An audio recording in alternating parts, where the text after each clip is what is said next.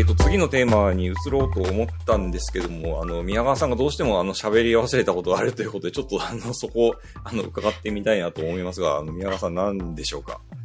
すいませんちょっとお時間いただくんですけど、えっと、私こう、まあ、サウスバイを長年見ていく中でおいて、ええ。あのちょっと今年本当にイノベーションアワードの中で面白いなと思ったサービスがあったのでそれの紹介とともに面白いというか興味深いと思ったサービスとともにちょっと一つだけ、あの言い忘れたことがあったんですけどあ、ぜひお願いします。いや、じゃあよろしくお願いします。あの、えっ、と、一つ目のサービスが、あの、プロテジっていう、あの、サービスなんですけども、これはあの、女性の下着がですに、はいの中にマイクロチップが埋め込まれていて、で、それが破られると、その、えっ、と、その破れたっていうことを検知して、はい。えー Bluetooth につながったスマホから、えー警察に、えー性被害を訴えるケースっていうことができるっていうサービスと、もう一つが、はい。で、それとまたちょっと同じような感じなんですが、まあ、家庭内暴力とか、うん。あと虐待を防ぐために、うん。まあ、スマホのまあ顔認識のあうん。の技術を利用して、うん。まあ、毎日のこの顔写真を撮っ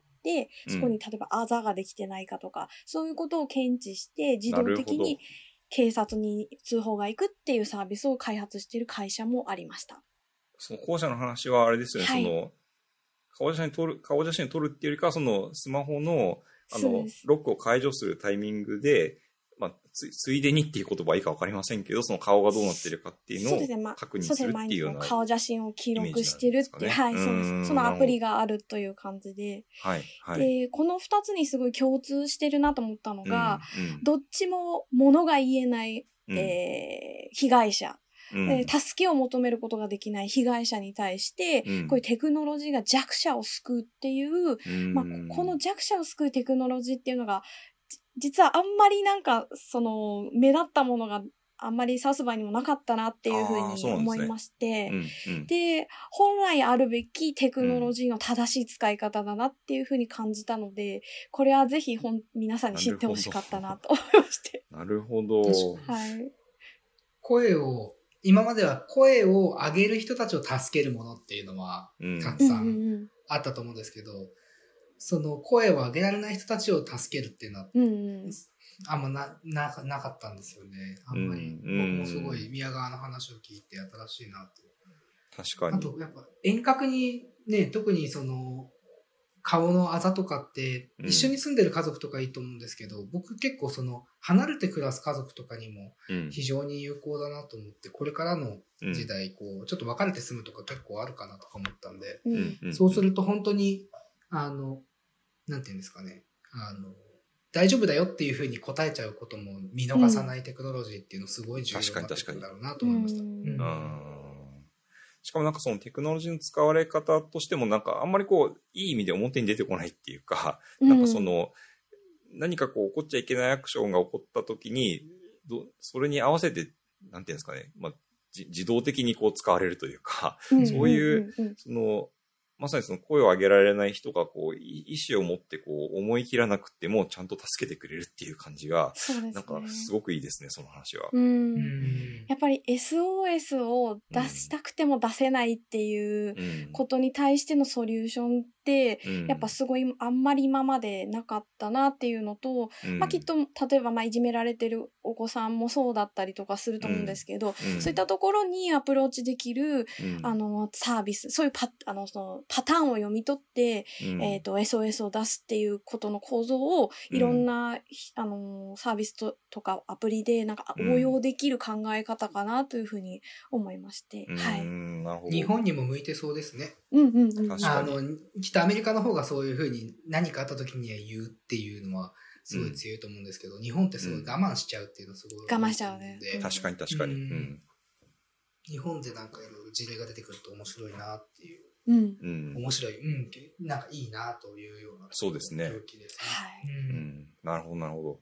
いや、ありがとうございます。なんか今のお話は、あの、もともと二つ目におはおおお伺いしようと思ってた、この不安社会みたいなテーマにもすごくつながるお話だなと思いました。あの、まあ、えっと、今ご紹介いただいた事例って、こう、女性が抱える不安であるとか、まあ、子供が抱える不安であるとか、まあ、ある種不安に、不安に対して、こう、テクノロジーが守ってくれるみたいな話でもあると思うんですけど、なんかこれから、その、この、まあ、今回今みなみんながこう直面している新型コロナウイルスの文脈等々も経てですね、こう不安っていうもの自体も 結構変わってくるんじゃないかとか、まあ、さらにそのこう変わっていった不安に対してテクノロジーってどういう設定を用いるのかみたいな話をあのしていただけるということだったので、まあ、その話に入っていきたいなと思います。はい。じゃあまたお願いします。はい。はい。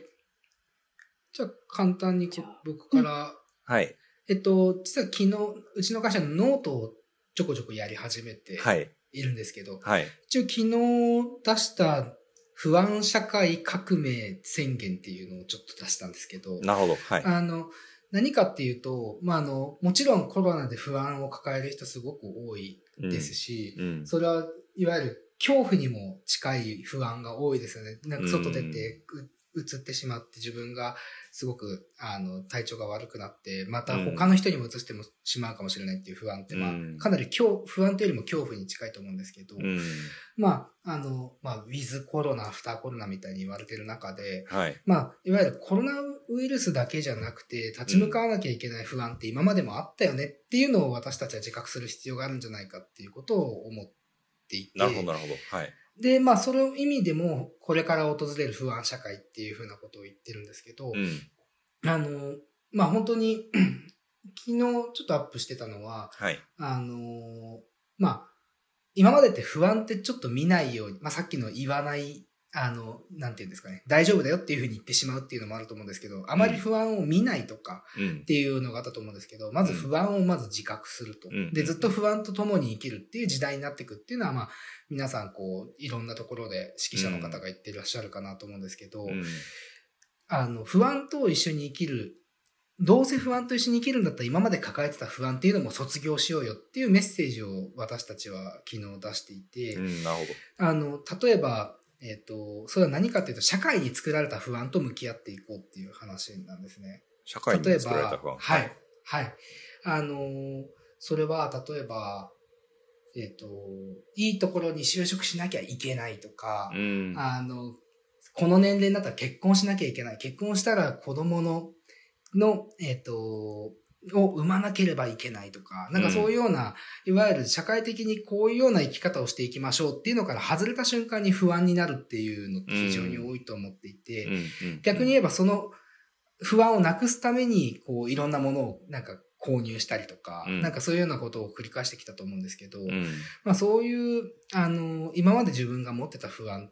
そのっていうのは、実際には、はい不安って思わなくてもいいんじゃないのって思う部分がたくさんあるかなって思うんですよね、これからの時代って。なので、そういった意味で不安を卒業していこうっていうのが、まあ、私たちの出させてもらったメッセージ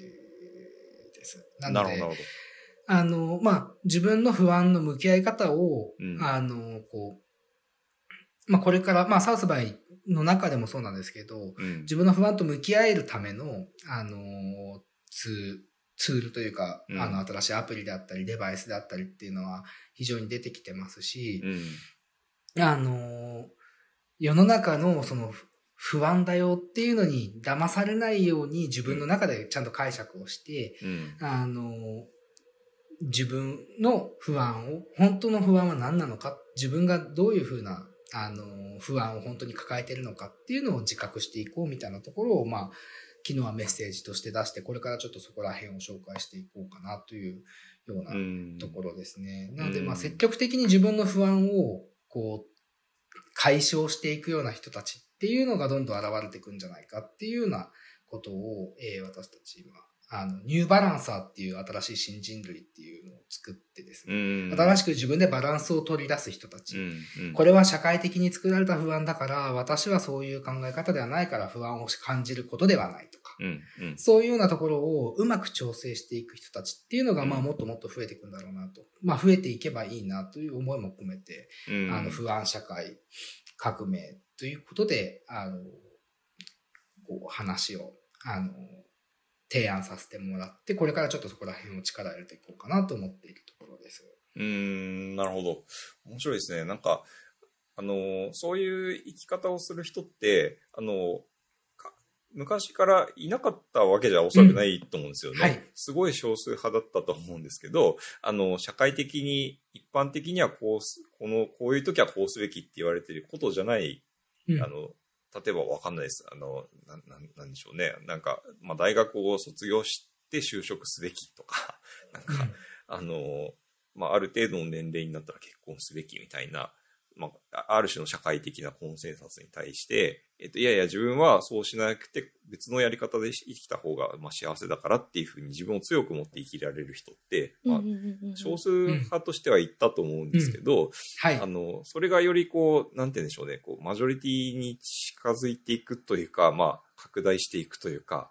そういうような考え方なんですかね。あ、はい、そうです。今までちょっと変わった人だなとか、うん。あの、は、まあ、外れ者とか、ちょっと浮世離れしてるみたいに、うん。こう言われてた方々だと思うんですけど、うん。そういうような、あの、人がどんどん増えてって、それがマジョリティにどんどん近づいていくっていうようなところ、うんまさにおっしゃっていただいた通り、そういったところを込めて書いてます。うん、なるほど、なるほど。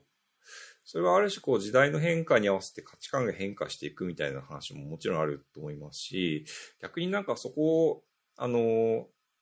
なんでしょうね、テクノロジーが後押ししてくれるとか、何かこううん手手伝ってくれるみたいな、そんな景色もあり得たりするんですかね。うんうん。あると思います。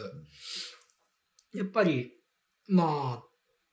今結構そのまあ、ウェブ、インターネットでうん、こう、パソコンでやってますけど、はい。あのまあ、それが VR とかにこうなってったりするじゃないですか。で、はいはい VR とかになってったりとか、うん。こうししてったとしたら、あの、まあ、より、なんていうんですかね、平面で見られないものを見られるようになると、うん。何が起こってくるかなというのをサウスバイのセッションとか、うんあの、えっ、と、サービスとかで見ていくと、自分の脳の中をちゃん自分が見ることができるっていうようなデバイスとがどんどん出てきてるんですよ。なので、不安を感じる部分が、あの、すごくこう、活発に働いているとかをリアルタイムに解析して、ヒーリングをしてくれるとか、そういうようなサービスがちょこちょこ出てきてるんですよ、ね。脳のどの部分が、あ、普通に。あの脳の、はい。えっと、不安は、うん。えっと、ですね、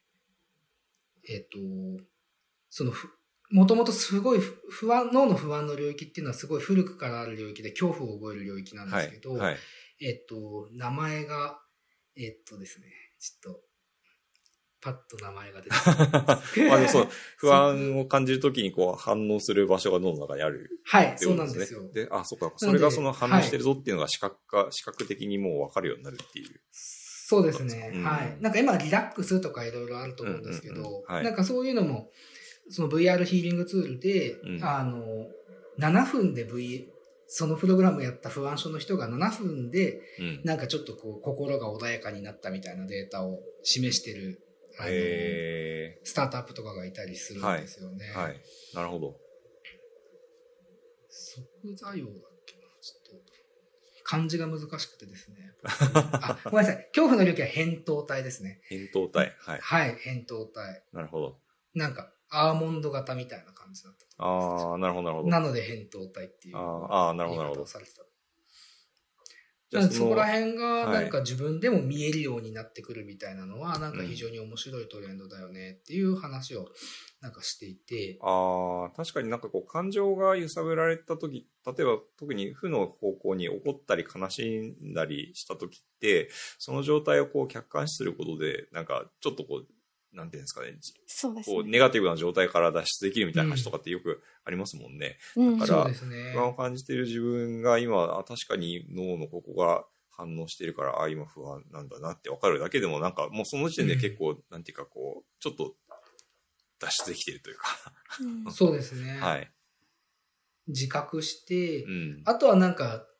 もう不安を抱えて、もう抑うつまでいっちゃうみたいな状態って結構、まあ、うつになってしまう人多いと思うんですけど、もっうんと、さっき宮川が言ってたカウンセリングとか、うん。そういうのが手軽に利用できるようになってくる可能性が、さっきのサウスワイの事例でもあったと思うんですけど、うんうんうん。あのあるので、そうすると溜め込まずにうん吐き捨てるっていうので、バランスを取っていくみたいなのもで、なんか出てくるんじゃないかな、みたいな話をしてます。。はい。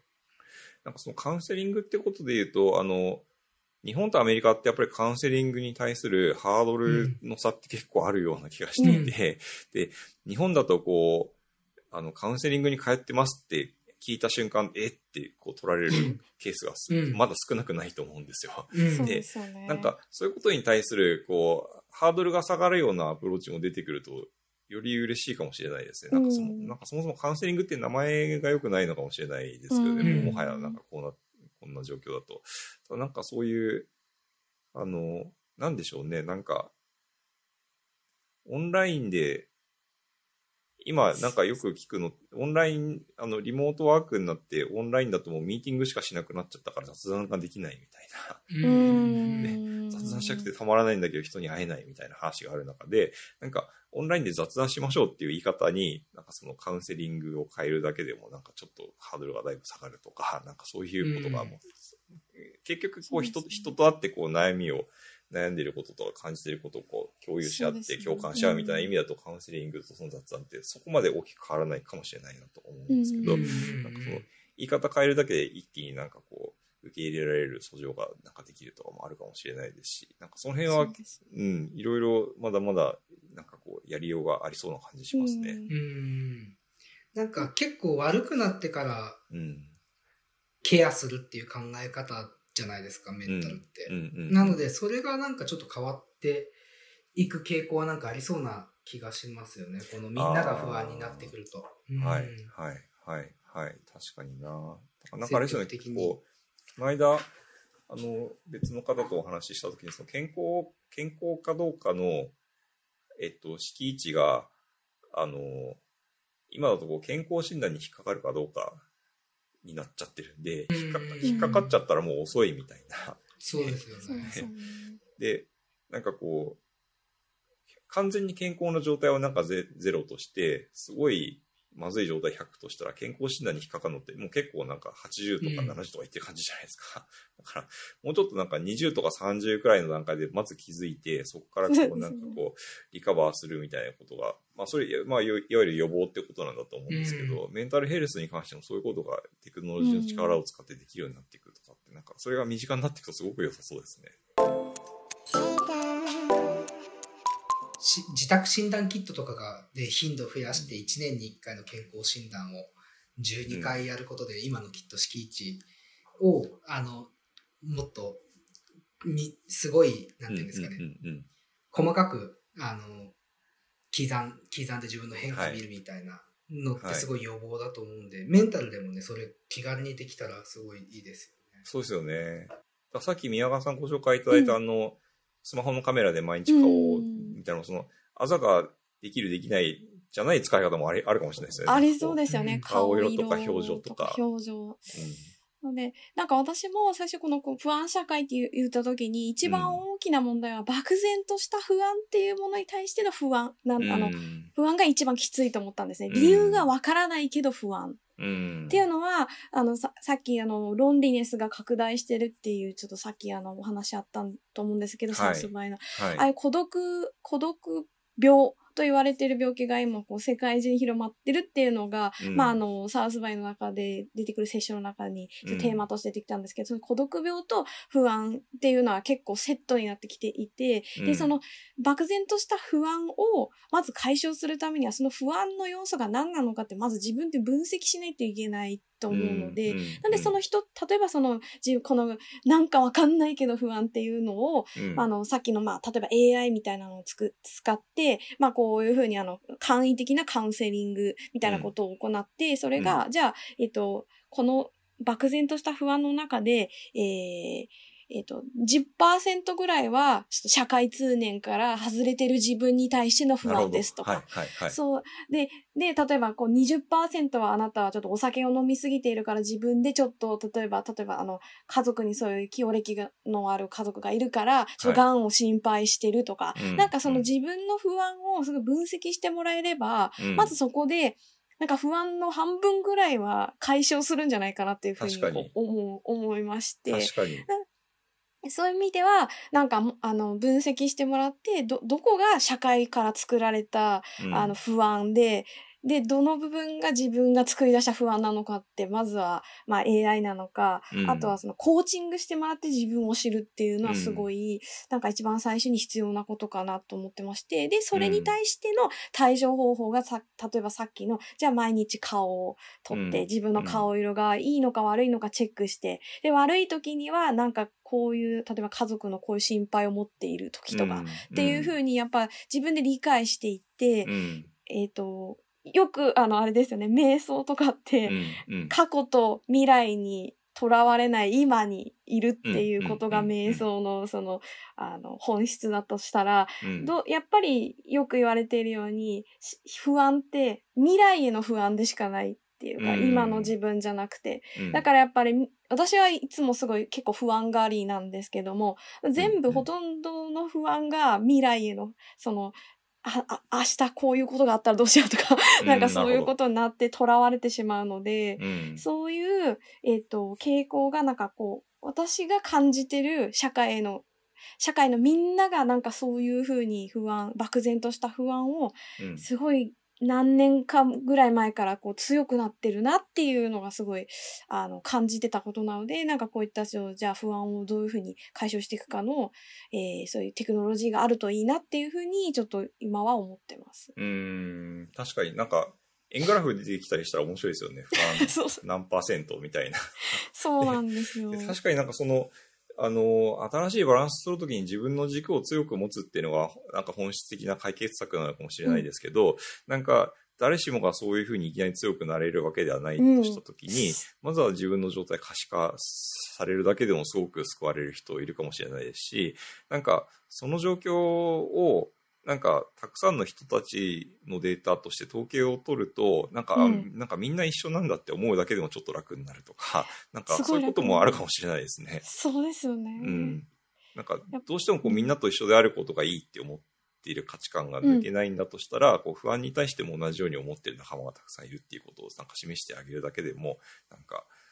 すごく助けになるかもしれないなっていうのは思います。そうですね、うん逆にそこを使ってみたいな。そうそうそうそう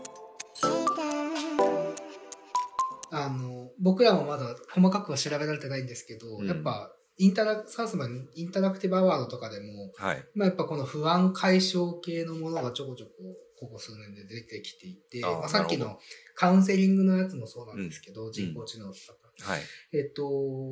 今年で言うと、なんかこの手首に巻いて、うん。あの、仕事とか運動とか睡眠時などに適したバイブレーションで、うん。あの、最適なパフォーマンスを流してくれるバンド型端末みたいなのがあるんですよ。え、何ですか、それ。なんかきっと、なんか最適な、うんあの、これちょっとやってみないと実感できないと思うんですけど、なるほど、なるほど。振動でストレスや不安を軽減してくれるバンド型端末、うんあバンド型端末っていうのが、デバイスっていうのが出出ていて、まあインタラクティブアワードなので、もしかするとちょっとプロモーション、まだ細かく調べられてないですけど、はい。プロモーションというか、ちょっと、あの、アイディアベースのものでビジネスベースになるかはちょっとまだわからないんですけど、うん。この、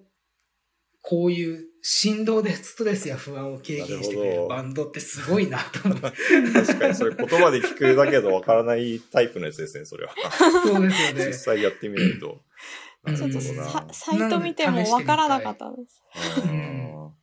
うんまあ、なんかそういうのが、なんかこう、賞を取っちゃうっていうのもまたサウスバイのいいとこですよね。そうですそうですね。可能性をすごい評価してくれるというか。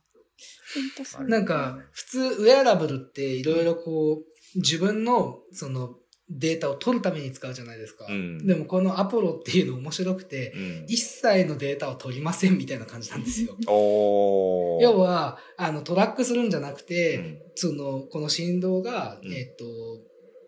自分のパフォーマンスを高めてくれるっていうだけのものなんで、ウェアラブルって基本的にはデータを取るためのものだったと思うんですうん。けど、うん。なんかそうじゃないっていうのもなんかちょっと面白いな。あなんかこうあた、新しいなと思っていて、細かく調べたいなと思ってたんです。確かにそれちょっと興味深いですね。え えー。でもなんかその、自分に合わせたこう、振動を起こしてくれるっていうからには自分の状態を何かしら確かに信がするんですよね、おそらく。そうですよね。確かに。でも確かにそこからちゃんと自分に対してフィードバックがかかるっていうのは今まであんまりないですね。うーん。なるほどな。すね。や、でもなんかそういう話は、さっきのあの不安が可視化されてグラフになるみたいな話もそうですけど、最近あの、個人情報保護法の、うんあの、改定みたいな話の流れで、なんかこう、個人情報をこう、まあ、